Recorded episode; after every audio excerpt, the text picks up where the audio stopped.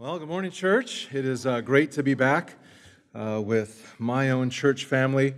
Uh, last couple weeks have been um, great too. A lot of traveling. Went to go speak at um, Christ Community Church in Ripon, California, and uh, last Sunday uh, we were down at uh, Grace Church of the Valley in Kingsburg. And for those of you that might be new or unaware, Grace Church of the Valley really was our sending church.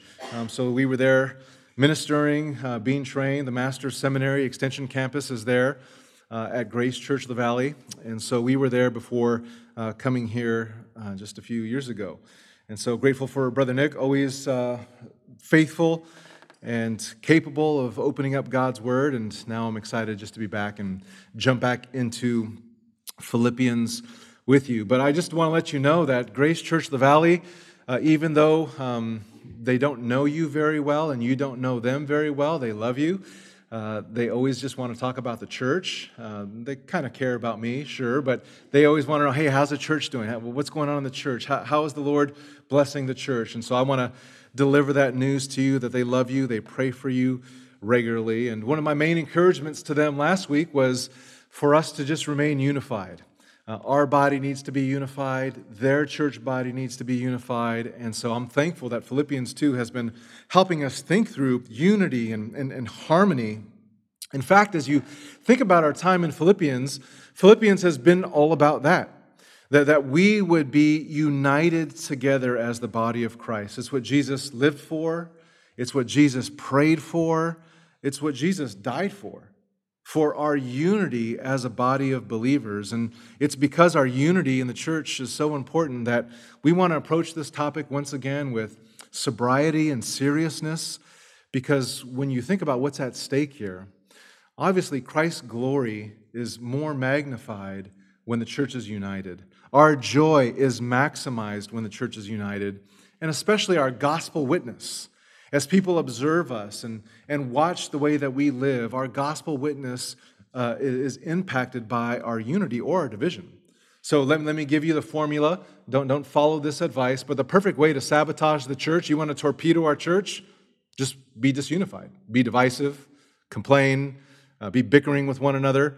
And that is the perfect formula for destroying the church. But because unity is a precious commodity, we not only want to protect it, we not only want to maintain it, but we want to continue to encourage one another to sustain it. And the best way to do that is by going to the Word of God, hearing what God's Word has to say. So put your eyes back on Philippians 2. Let me just remind you where we've come uh, as we think about just verse 1 and how verse 1 provided us the motivation for our unity. You remember just a few weeks ago, we said the proper motivation, it always begins with God.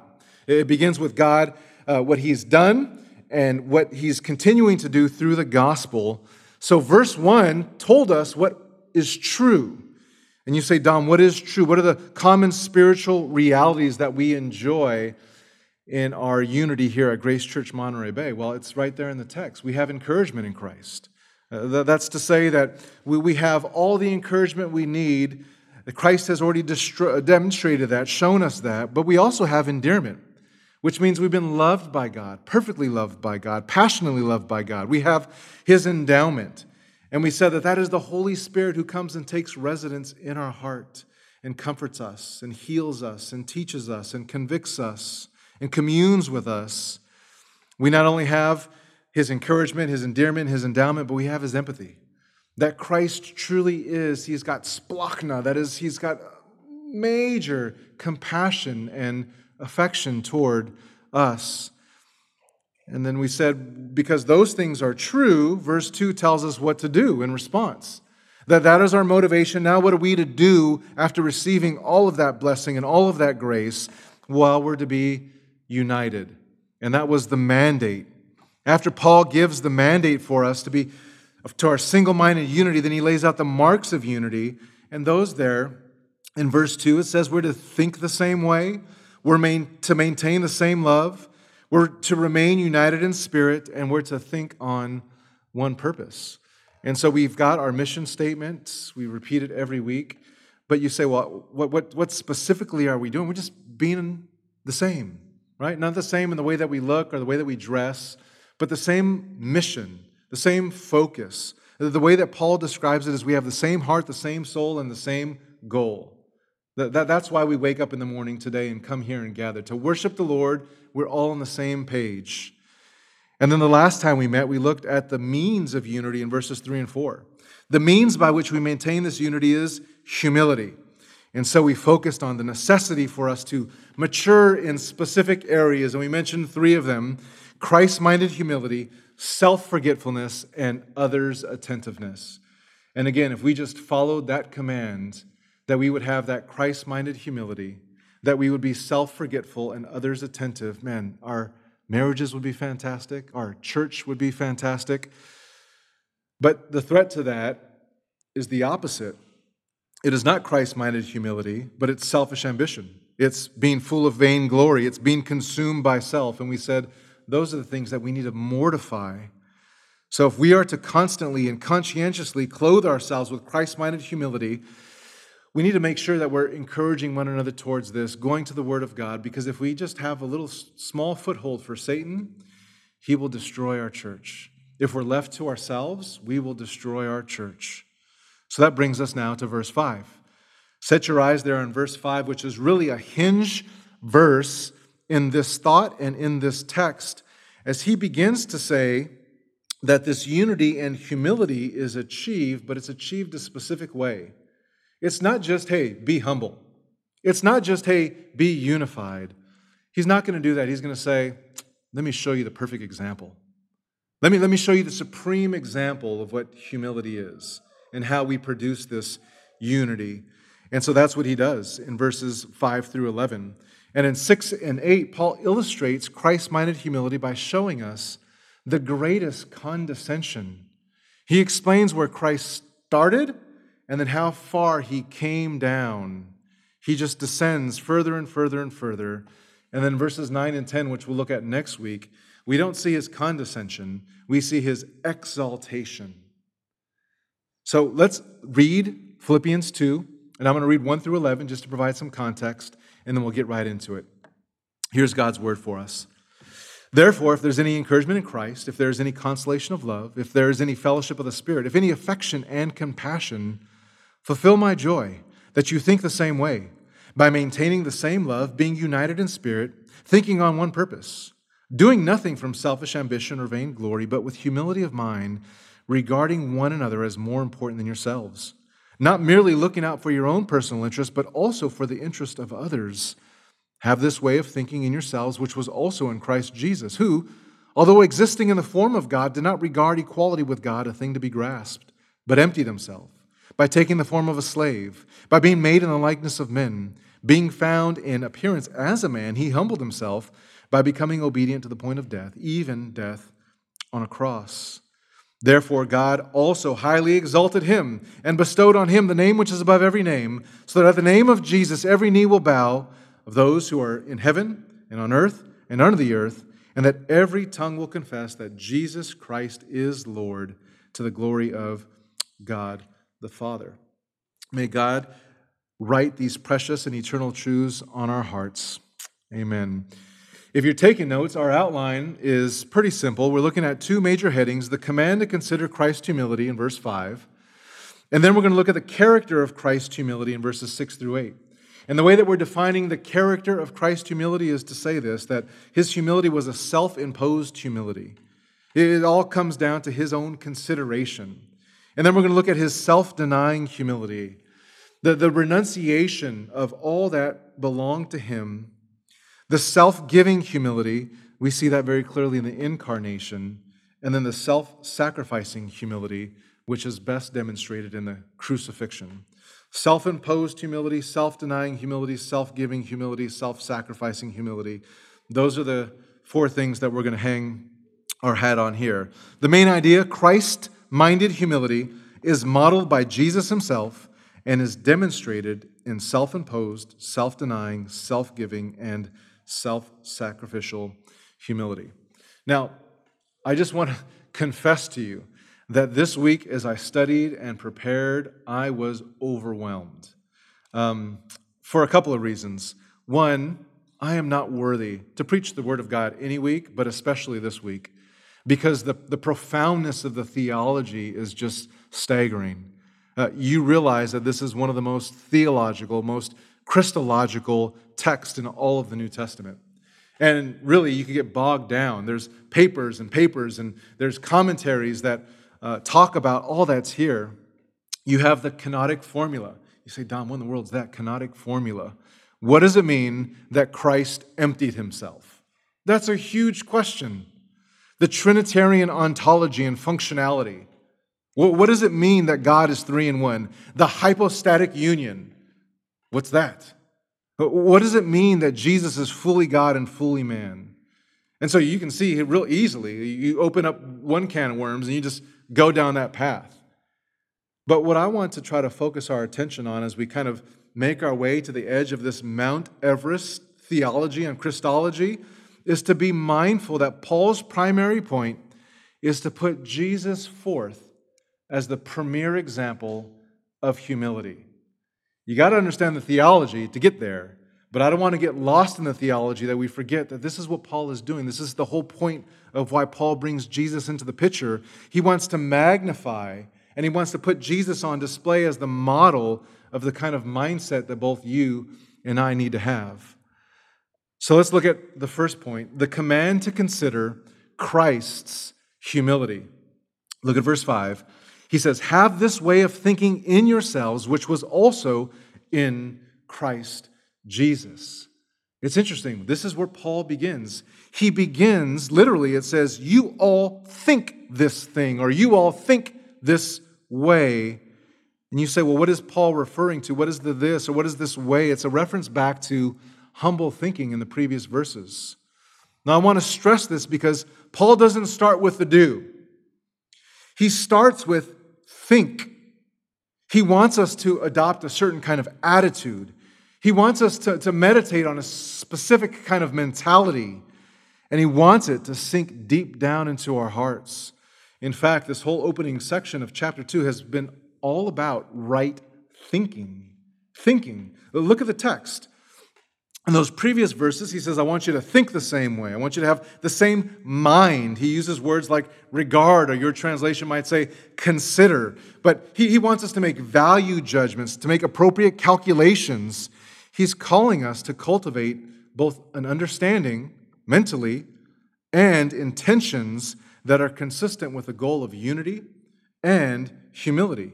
And the reason why he does that is because, listen, if we have the right attitude, it's going to lead to the right actions. So you see how it all takes place in the mind. And I, I, remember just being a young boy, and I'm seeing it more and more in my boys, where we just do things and we don't think at all. So I remember one time uh, crank calling the police department because I thought it would be funny. And guess who showed up to the house? the police. And I remember my mom and my dad, what, what were you thinking? Well, I wasn't. I just thought it was going to be funny. Um, it got worse than that. One time I pulled off some of the Christmas tree and put it in paper and tried to smoke it because I saw it on TV. I didn't realize that they were not smoking Christmas tree. That was a horrible idea. And again, what Dom, what were you thinking? Uh, I, I, I wasn't. Careless thinking, foolish thinking, leads to careless and foolish actions. And so Paul says, look, Uh, we need to think a certain way. So he's not first jumping to the external behavior. No, he, he's saying, look, this is an exhortation that we have our minds renewed, transformed. That is what Paul is getting at. We must actively seek and strive after a particular mindset. It's a kind of, it's a kind of thinking that involves all of your facilities, all of your affections, all of your will, Paul, just in one word, he wants us to be intentional. And you say, why?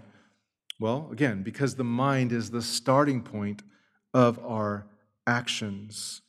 If we are going to be humble, if we're going to be unified, we have to have a particular kind of mindset. And look there at the text. This is a collective mindset Yes, individually, we're to adopt this attitude, but Paul says you are to have this attitude among yourselves. All of us here, all the members of the church, are to have this attitude. I think it would be just great if we can snap our fingers, and then tomorrow morning we wake up and, hey, I'm just considering one another as more important than myself. And if you were to do the same, that would be fantastic, but that is not the way that it works. We're not going to be less self focused and more others oriented if we're just passive here. Paul has commanded unity and humility, but now he says, look, what you need is Jesus. It's not going to work your way. You can't pull, pull yourself up by your bootstraps and just get better at this. What you need is to look to Jesus. Look at him. And so, verse 5, it really is that hinge that leads us into from the, from the mandate to the model. He says, Have this way of thinking in yourselves, which was also in Christ Jesus. True humility will not come as a result of looking down on yourself, it's always going to come as a result of looking up to Him. And so now, Paul, he's going to do um, something unthinkable here. He's going to take us all the way to eternity past, and he's going to just walk us down this downward progression as we discover Jesus' humility. So here's point number two the character of Christ's humility in verses six through eight. First of all, we're saying that it is a self imposed humility. Verse six, it says, Who, although existing in the form of God, did not regard equality with God a thing to be grasped. Now you say, What, what do you mean by self imposed?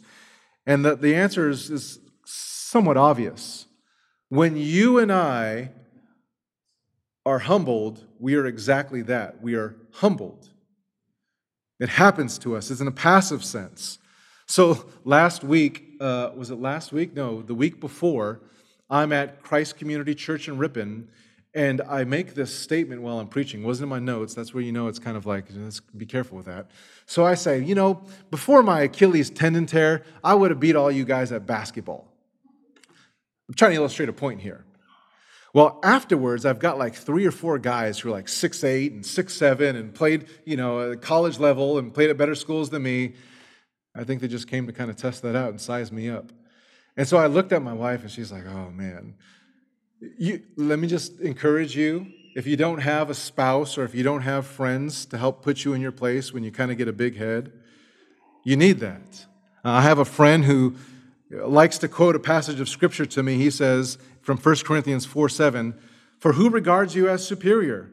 What do you have that you did not receive? And if you did receive it, why do you boast as if you have not received it? And my wife, she doesn't quote verses to me, she just gives me a look. And I know right away, like, okay, I'm, I'm being proud. But that's the difference, though. You and I, we get humbled by, by people or by circumstances. But that's not the case with Jesus. Jesus is not getting humbled, he's actively, intentionally, purposefully, willfully humbling himself. And you think about this if anyone has the right to boast, anyone, it's Jesus. Who is better than him? Who is greater? Who is more majestic? Who is wiser? No, Jesus has the right to boast. But the text says that he didn't consider his equality with God something to be grasped. That, that root word there, as we look at it, to regard or to count, it means to, to be led or to lead. Jesus leads his thinking a certain direction.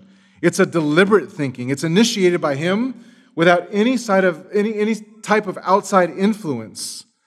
And so Paul says, look, in the same way that he did not regard equality with God a thing to be grasped, you are to regard others as more significant than yourself. Listen, Jesus wants you, Paul wants you to think the way that Jesus thought.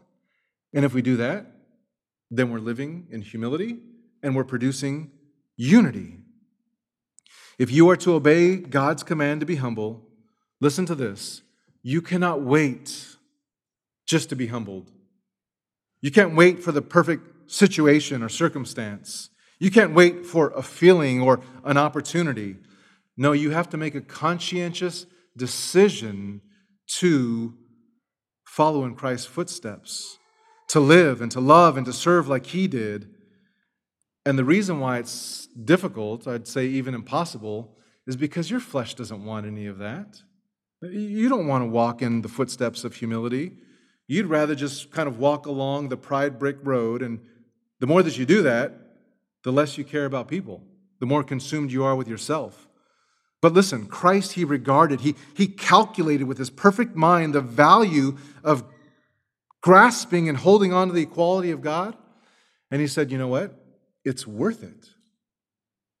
It's worth it to lower myself to purchase and redeem a people for himself. And I think as he looks ahead to the joy set before him, he endures the cross. And Paul just says, I want you to have the same attitude that it is worth it for you to regard someone else as more important than yourself because it glorifies God, it brings you joy. And at the end of the day, when we're in glory, it will all be worth it. But we're not going to get there if we're not thinking that way. If we're to humble ourselves, we need to make the same kind of mental calculation to say, Yes, Lord, it is worth it. So, a Christ like mind is self imposed humility, and no one, no one is, was more other centered than Jesus. No one was more intentional than Jesus. But it's not just self imposed, it's also self denying. Self denying. Let's continue on with verse 6. It says, Who, although existing in the form of God, he did not regard equality with God a thing to be grasped, but he emptied himself. And here now we have to address what does it mean that he denied himself? Well, what did he willingly surrender? And that, again, is a loaded question. But in order for us to answer that question, we first have to answer well, what was Christ before he did any of this emptying? What, what, what was he? The, this isn't called the Mount Everest text for nothing, because the more that you think about it, the more your brain hurts. It, it, is, it is deep.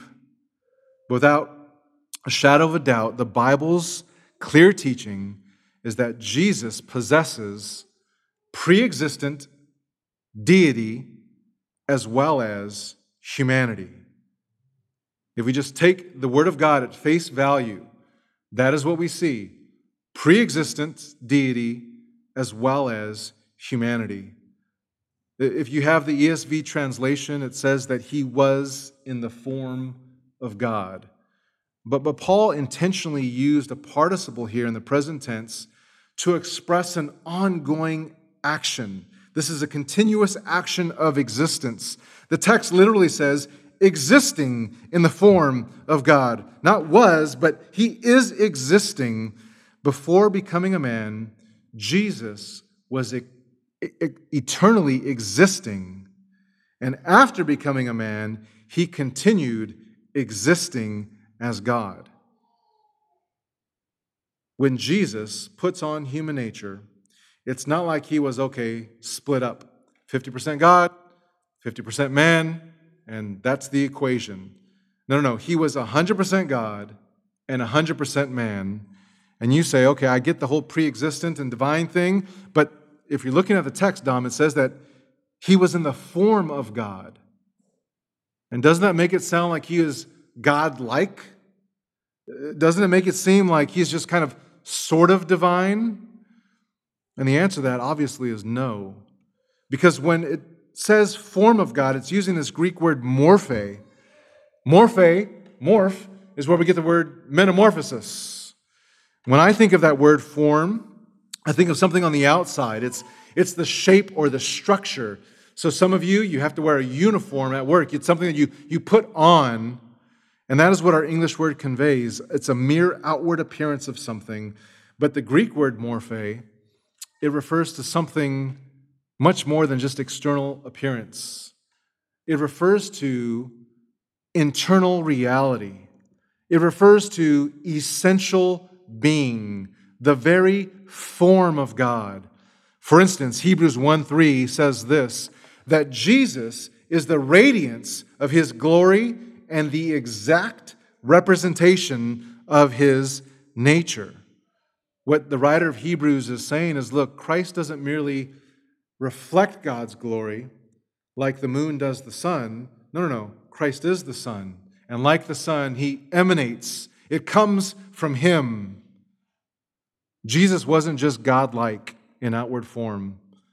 He was existing in the morphe of God because in his very essence, in his very being, Jesus is God. Jesus' pre existent divinity is also clearly seen in that next phrase. Take a look at it. It says, He did not regard equality with God a thing to be grasped. So uh, I'm back to homeschool teaching, and uh, math just gets harder and harder for me for some reason, you know, the further we are. But one very basic principle is um, you know, Kyla, Titus, Juju, here's an equal sign. This is a greater sign, this is a lesser sign. It's pretty simple, okay? So when we look at this text and we see, we see here that there was equality with God, that's exactly what it means. He's not less than God, he's not godlike. He has always existed as, as God and is equal with God. And that Greek word, isos, not Isis, but isos, from which we get the word isosceles triangle. So you think about geometry, an isosceles triangle, it's got two equal sides. That's what it's saying. Jesus, isa theou, he is equal with God. And then you have to go back, well, wait a second, because the Old Testament says some, some pretty heavy duty things. The Old Testament, for instance, in Isaiah 46 9 says, For I am God, and there is no other. I am God, and there is no one like me. It's Yahweh. That's what he says. And so, what's the conclusion? Well, here comes Jesus. He is claiming that he is equal with God. And if he's claiming that he's equal with God, and God says there's only one God, then Jesus has to be out of his mind. Or he has to be God like he says he is. And you flip anywhere in the Gospels, especially in the Gospel of John, Nick has been taking us through that. And you see very clearly that Jesus believed that he was pre existent, he believed he was divine. Here's one statement John 8 58. Jesus said to them, Truly, truly, I say to you, before Abraham was, what? Ego eimi, I am. Blasphemous. That is a blas. You, you're not even 30 years old. And here you're claiming to be older than Abraham. And then, even worse, you're saying you're using the same name of Yahweh. Jesus believed that he was God. John 10 30, I and the Father are what?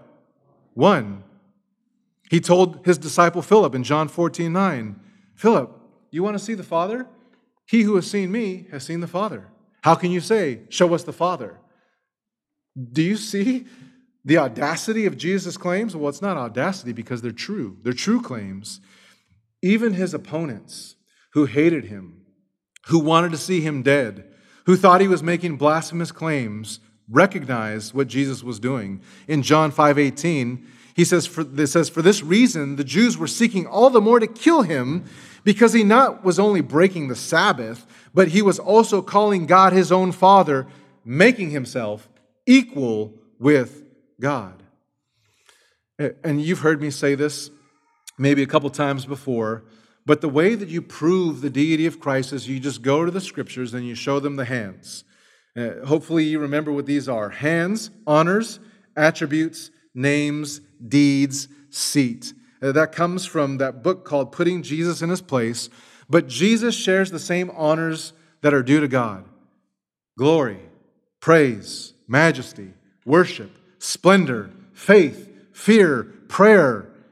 The honors belong to Jesus as well as Yahweh. Attributes. Jesus shares the same attributes. He's pre existent, He's eternal, He's uncreated, He's omniscient, He's omnipotent, He's immutable. He shares the same names. The name that is above every name that Paul will say in just a bit. He is the King of kings and the Lord of lords. He is the, the Lord, Yahweh. He's the Savior. He's the shepherd. He is I am. And the same deeds. Jesus shares the same deeds that only God can do. Jesus is the creator. Jesus is the sustainer. He's the source of all blessing. Jesus forgives sins. He raises the dead. And therefore, it is owing to him the same seat of God, which is to say, he has the highest seat. He has the, the only place of sovereign rule, and he has the seat of full and final authority. You cannot read your Bible and say, ah, he was just a man. His divinity, his pre existent divinity, is all over the place. And so we say, does Jesus share the same essence of God? And the answer is absolutely. Can he make a legitimate claim to having the same status as God? Absolutely. But look at what the text says.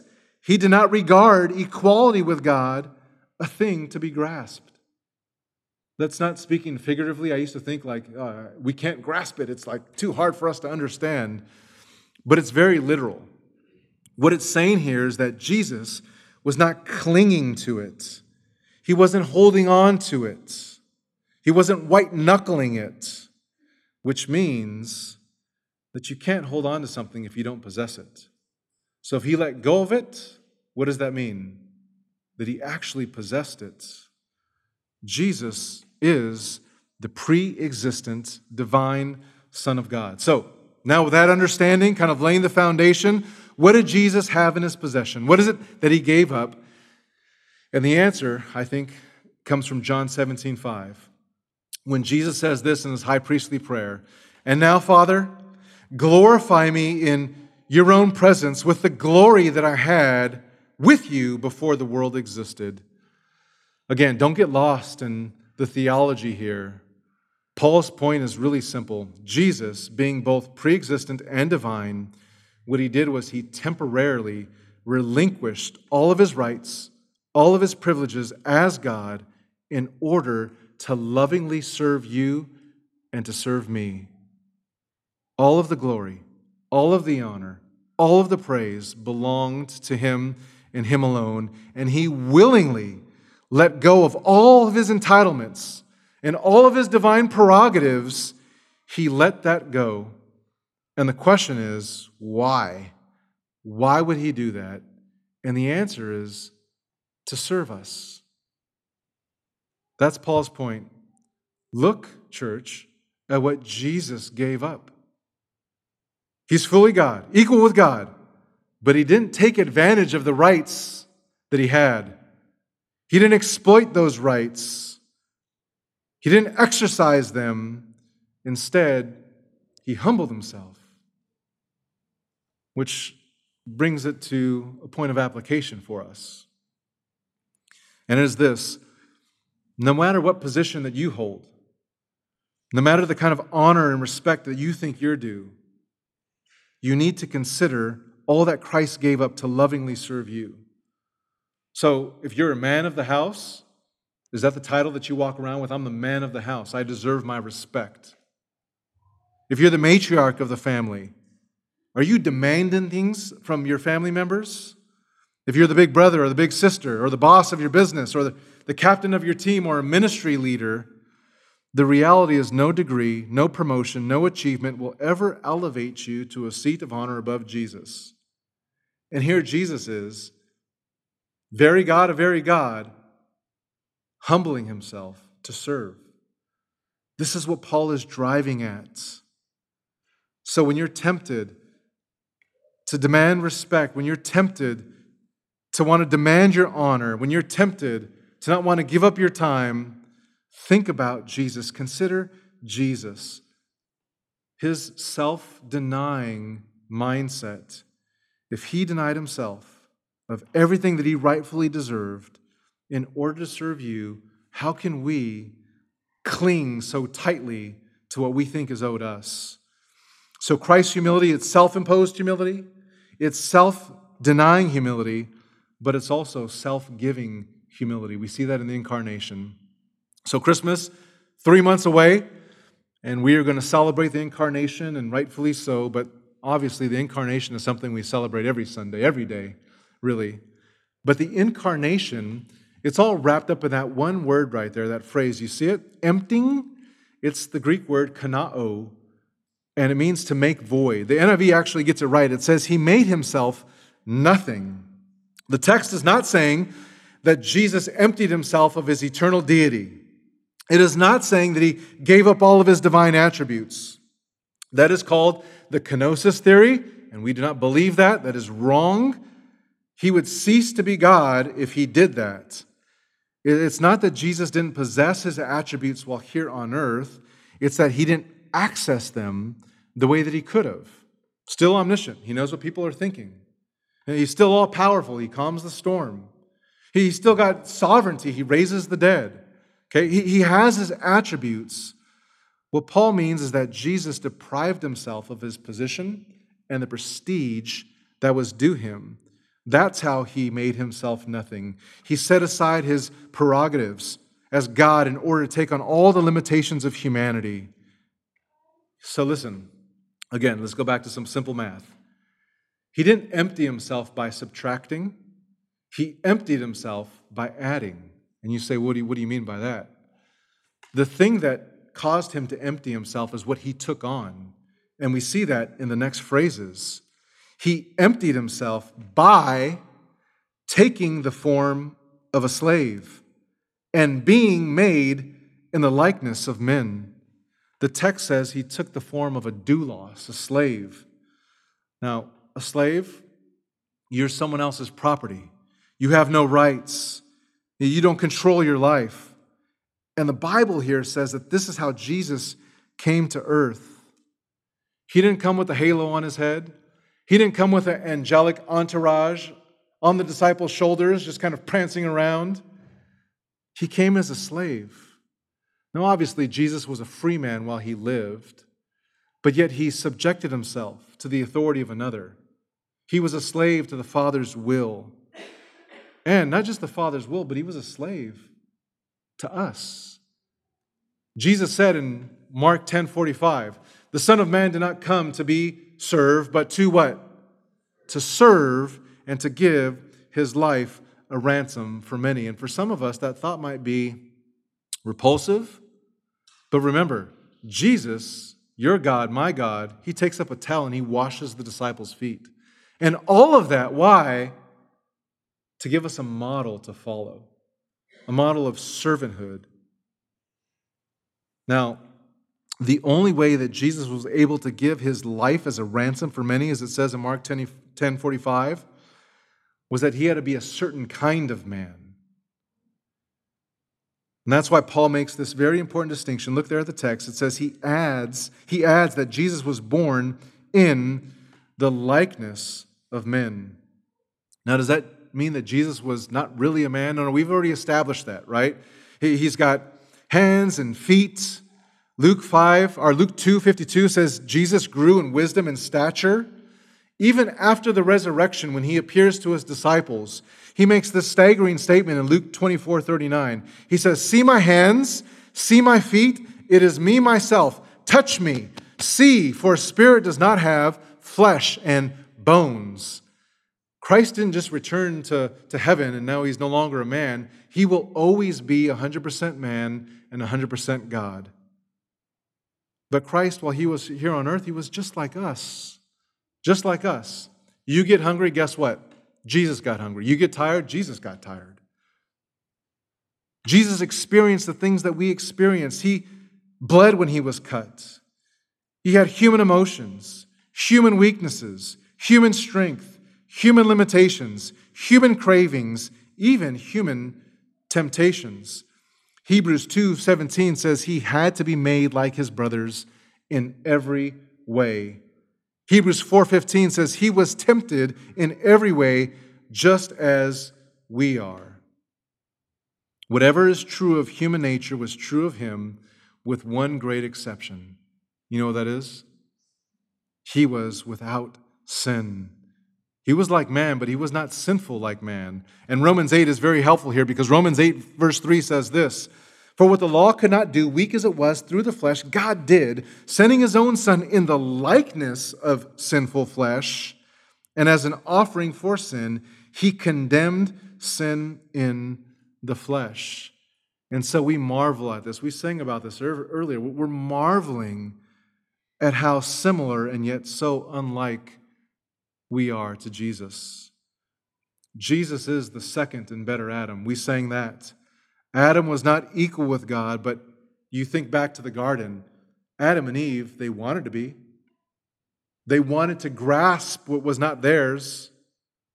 In contrast, Jesus had it, it belonged to him, and he let it go. You think about Satan, as it says in Isaiah 14. Listen to these words. Let them terrify you. You said in your heart, I will ascend to heaven. I will raise my throne above the stars of God. I will sit on the mount of assembly in the recesses of the north. I will ascend above the heights of the clouds. I will make myself like the Most High. And the response is, Nevertheless, you will be thrust down to Sheol, to the recesses of the pit. Satan wanted to go above and beyond what he was able to go, and he was cast all the way down. That is what pride does. Now compare that with Christ. Christ is right where he belongs, in the presence of God, receiving glory and honor and the highest praise, and yet the Bible says he didn't regard equality with God a thing to be grasped, but he emptied himself. Listen, church, this, humility that we're observing here, it's the kind of humble mindedness that produced perfect obedience. It's the kind of humble mindedness that made him an acceptable sacrifice. It's the kind of humble mindedness that reversed the curse and provided a righteousness that you and I could have never attained. Think of the depth to which Christ stooped, leaving the throne of heaven and entering this world. The Creator enters into His creation. The eternal, now constrained by time. The omnipresent, limited by a place. The all powerful sovereign brought down to a feeble baby in a manger. He went from receiving all the glory and all the praise to the mockery and the shame and the spitting and the despising of men. And again, when we consider that, we have to ask ourselves do you get upset when you're not getting the kind of privilege you think you are owed? When, when maybe the, the status that you're after doesn't come in the timing that you want? Are you ashamed to take up a towel and act like a slave and serve those around you? the Lord laid everything aside to serve us. So when you're at home and you're in an argument with your wife, and you just say, Nope, you're wrong, I'm right, and I'm going to make sure you know that I'm right. Who are you acting more like in that situation? Jesus or Satan? Are you imposing in your way your rights, your privileges? This is very, very practical. No one has ever been so rich and became so poor. That's what Paul says in 2 Corinthians 8 9. For you know the grace of our Lord Jesus Christ, that though he was rich, yet for your sake he became poor, so that through his poverty you might become rich. What a gracious and glorious gift the incarnation is. Emmanuel, God with us, not just a man, but a servant, giving himself in humble service and love. So, Christ's humility, it's self imposed humility, self denying humility, self giving humility, and finally, it was self sacrificing humility. And we see that in the crucifixion. Look at verse 8. It says there, being found in the appearance of man, he humbled himself by becoming obedient to the point of death, even death on a cross. The whole point here is to try to take you as low as possible and that's what Paul does. We get to the lowest of lows. Jesus lowered himself by becoming a man. Then he lowered himself even more by becoming a slave. Then he lowers himself even more by dying. And if that wasn't low enough, he dies a death that the Bible describes as the worst kind of death imaginable. It is death on a cross. You realize that there were more honorable ways, more tolerable ways Jesus could have died. He could have been stoned like Stephen. He could have had his head be chopped off like John the Baptist. He could have been jabbed with a sword like James. But instead, the Bible tells us no, Christ had to be crucified. The king of the universe killed on a cross. The, the commentator, David Strain, said this Nothing more scandalous could have been imagined in this culture than death on a cross. Any other death might retain some semblance of dignity and worthiness in the eyes of the world, but never crucifixion. Slaves and criminals only could be crucified. And down came deity into humanity. And not just into humanity, but down came deity into slavery. And not just into slavery, down came deity into death, even the unspeakably shameful death and the accursed death, the death that speaks volumes of the rejection and wrath of God. And yet, this is God's sovereign plan. And when again, when you look at the cross, when you think about the cross, you know what thought you should have is I belong up there. He doesn't deserve it. He doesn't belong up there, but he took my place. He did that in my stead. He provided a way. Jesus determined to go there, made up his mind to go there. What is it that you dread the most? I hate pain. You know, I told a few of you that I've got something called trichiasis and entropion where my eyelashes go in, so it scratches my eyeball. It hurts big time. Go out in the sun, ah, I can't see. But what hurts more is when they try to fix it because they inject something in my eye and then they start electrocuting the little the pieces of eyelash. Every time I think about, man, I got to go, I start to get in a hot sweat because it hurts so much. Jesus is wrestling at the Garden of Gethsemane. He's not just sweating, he's sweating drops of blood. We think about the pain, the suffering, the torments. All of those things don't even compare to what the reality of his torment was, which was separation from God the Father, bearing the entire weight of guilt and sin on his shoulders. And you say, why would he do something like that? Because he loves you, because of his obedience to the Father. And again, you, can't, you have to ask yourself it's not just be humble, do better. No, it's look to Jesus. What did he do? Why did he do it? Is there anything more beautiful, church, than the picture of humility, than the humiliation of Christ?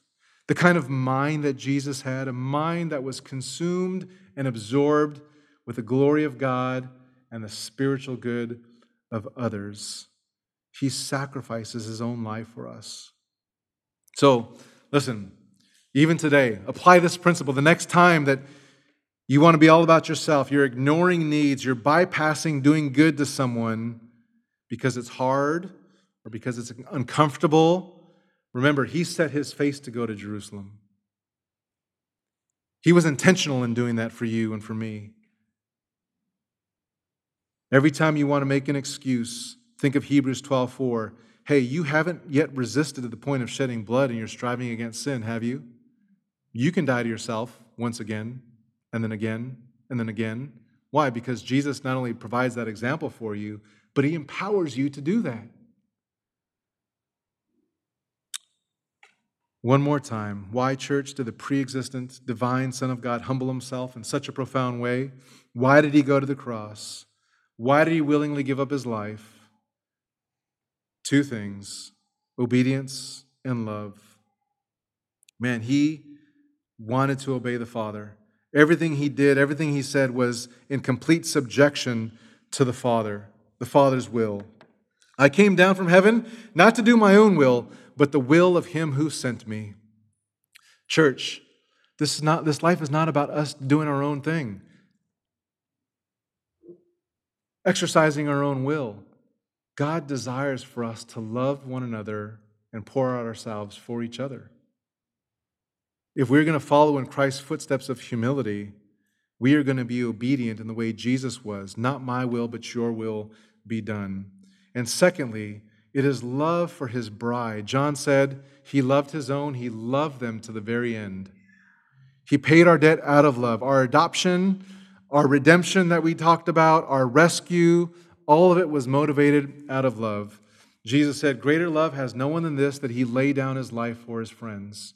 Romans 5 8, but God demonstrates his own love toward us in that while we were yet sinners, what did Christ do? He died for us. Listen, Jesus' humility was self imposed. He intentionally humbled himself.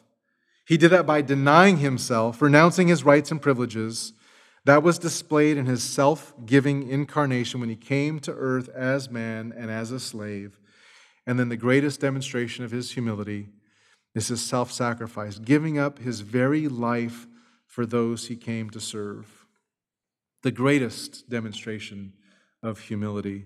And I feel like I didn't even scratch the surface of this text. It is so profound, so significant, so life transforming. There is no way that you and I can be all about self at the foot of the cross. It's incompatible to see the Savior bleeding and dying on a cross and for us to say, I must have my own way.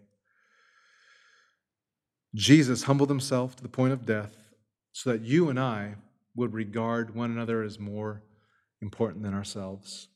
Let's pray.